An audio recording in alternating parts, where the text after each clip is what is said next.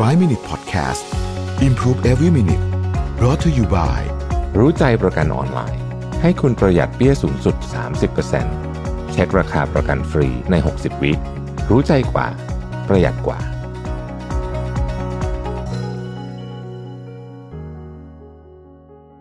สวัสดีครับ 5 minutes นะครับ วันนี้เอาบทความมาจาก Cosmin Anguletta นะครับว่า 20 dangerous time waster that um, and why you should stop them ของที่ทำให้ชีวิตคุณเสียเวลามาก ๆนะครับ แล้วก็พยายามลดละเลิกนะฮะก็จะปีใหม่แล้วนะฮะต้องลองพยายามลดละเลิกเรื่องเหล่านี้ดู อันที่หนึ่งเขาบอกว่า no purpose social media ก็คือ เล่นถ่ายไปเรื่อยนะฮะซึ่งอันนี้คนเป็นเยอะต้องตั้งสติดีๆครับอันนี้บางทีผมก็เป็นเหมือนกัน แต่มันเสียเวลาจริงนะมันเสียเวลาแบบสุดๆเลยนะฮะข้อที่สองคือ too much multitasking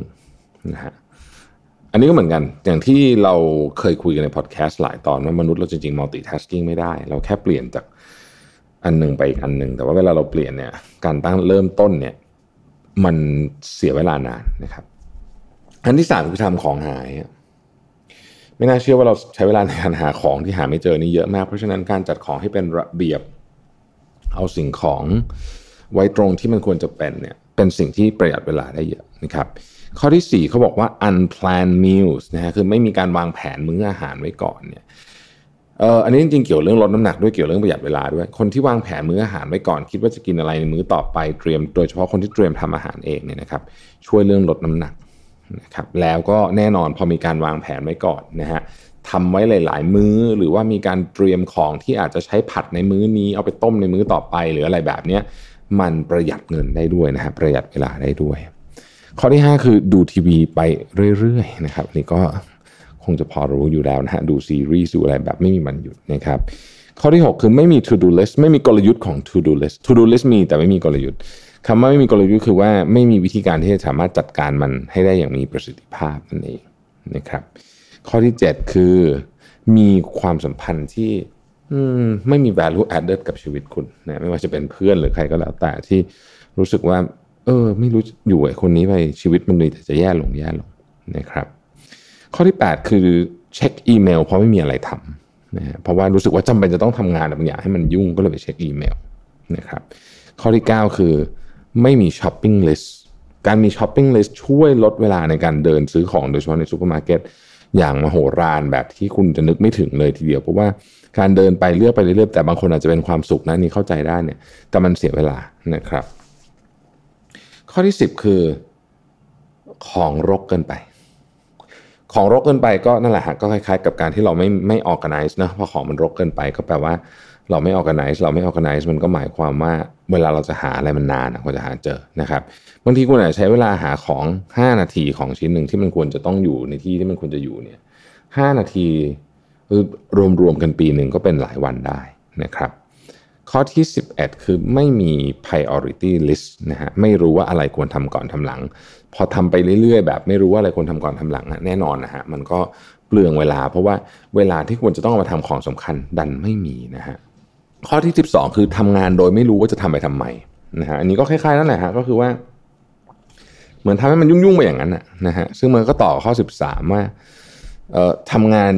จำนวนชั่วโมงยาวนานเกินไป โดยไม่มีจุดมุ่งหมายที่ชัดเจนเหมือนกับ นั่งอยู่ออฟฟิศให้มันแบบดึกๆไปอย่างนั้นนะครับ แล้วมันก็ส่งมาผลมาถึงข้อที่ 14 ก็คือ ไม่สามารถมี moment ที่เรียกว่า deep work ได้ deep work เนี่ยคือ moment ที่เราโฟกัสมากๆ เช่นเราเขียนบทความหรือเขียนหนังสือหรือเขียน analysis อะไรสักอย่างหรืออ่านหนังสืออ่านบทความอ่านบทวิเคราะห์ ผ่านไปชั่วโมงครึ่งรู้สึกว่าโอ้โหไม่ต้องแบบอ้าวนึกว่าเพิ่งสิบนาทีเองอันนี้คือ deep work นะครับถ้าเกิดเราไม่ทำไอ้ของคือถ้าเราจัด priority ไม่เป็นไม่ จัดพวก list ของเราไม่เป็นเนี่ยไม่เราไม่มีทาง deep work ได้นะครับข้อที่ 15 คือ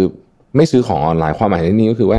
การซื้อของออนไลน์บางอย่างมันประหยัดเวลาจริงๆนะครับเพราะมันไม่ต้องไปควานหานะครับเพราะฉะนั้นอะไรที่มันซื้อออนไลน์ได้ก็ซื้อออนไลน์นะครับ ข้อที่ 16 คือไม่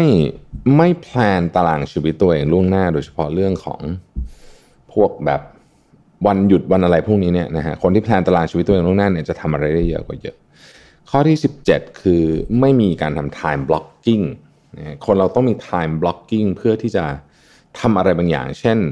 คืนวันอาทิตย์ครึ่งชั่วโมงเนี่ยเราควรจะบล็อกเวลาไว้สำหรับการเขียน planner สำหรับอาทิตย์ท็อปถัดไปว่าเราต้องทำอะไรบ้างนะครับข้อที่ 18 คือผัดวันประกันพรุ่งมันไปซะทุกอย่างเลยนะนี่ไม่ดีแน่นอนอยู่แล้ว ข้อที่ 19นะครับเป็นคนที่ไม่มีระเบียบคำว่าไม่มีระเบียบคือ เดิมถึงโยนทุกอย่างไปตามที่ต่างๆนะครับ โยนสมุดไปทางรองเท้าทางนู่นนี่ทางนะฮะ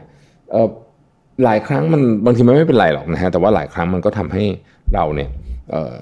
อย่างที่บอกหาของไม่เจอ แต่ความไม่มีระเบียบจริงมันกระจายไปถึงหลายอย่าง เช่นการจัดกระเป๋า คนที่มีระเบียบจัดกระเป๋า คนที่ไม่มีระเบียบจัดกระเป๋าเนี่ยเราจะรู้เลยว่า เวลาเปิดกระเป๋ามาตอนไปถึงจุดหมายปลายทางเนี่ยมันเสียเวลาต่างกันเยอะมากนะฮะ แล้วก็ข้อสุดท้ายน่าสนใจ เขาบอกว่า no limiting limiting environment switches นะฮะ คือเขาบอกว่าในหนึ่งหนึ่งวันเนี่ยเราควรจะเปลี่ยน environment ไม่เยอะ เพราะว่าการเปลี่ยน environment หนึ่งครั้งเนี่ยนะฮะ เปลี่ยน environment คือออกจากห้อง ออกจากที่หนึ่งไปอีกที่หนึ่ง ออกจากร้านหนึ่งไปอีกที่ร้านหนึ่ง การเปลี่ยน environment บ่อยๆ เนี่ยทำให้การสร้าง flow เนี่ยมันเกิดขึ้นได้ยากนะครับ เพราะฉะนั้นนี่คือ 20 ข้อนะฮะ ที่ถ้าเราลดละเลิกได้ก็จะทำให้เราประหยัดเวลาชีวิตได้เยอะทีเดียว ขอบคุณที่ติดตาม 5 minutes นะครับ สวัสดีครับ 5 minute podcast improve every minute presented by รู้ใจประกันออนไลน์ ให้คุณปรับแต่งแผนประกันได้ตามใจ ซื้อง่ายใน 3 นาที ปรับแต่งแผนที่เหมาะกับคุณได้เลยที่รู้ใจ .com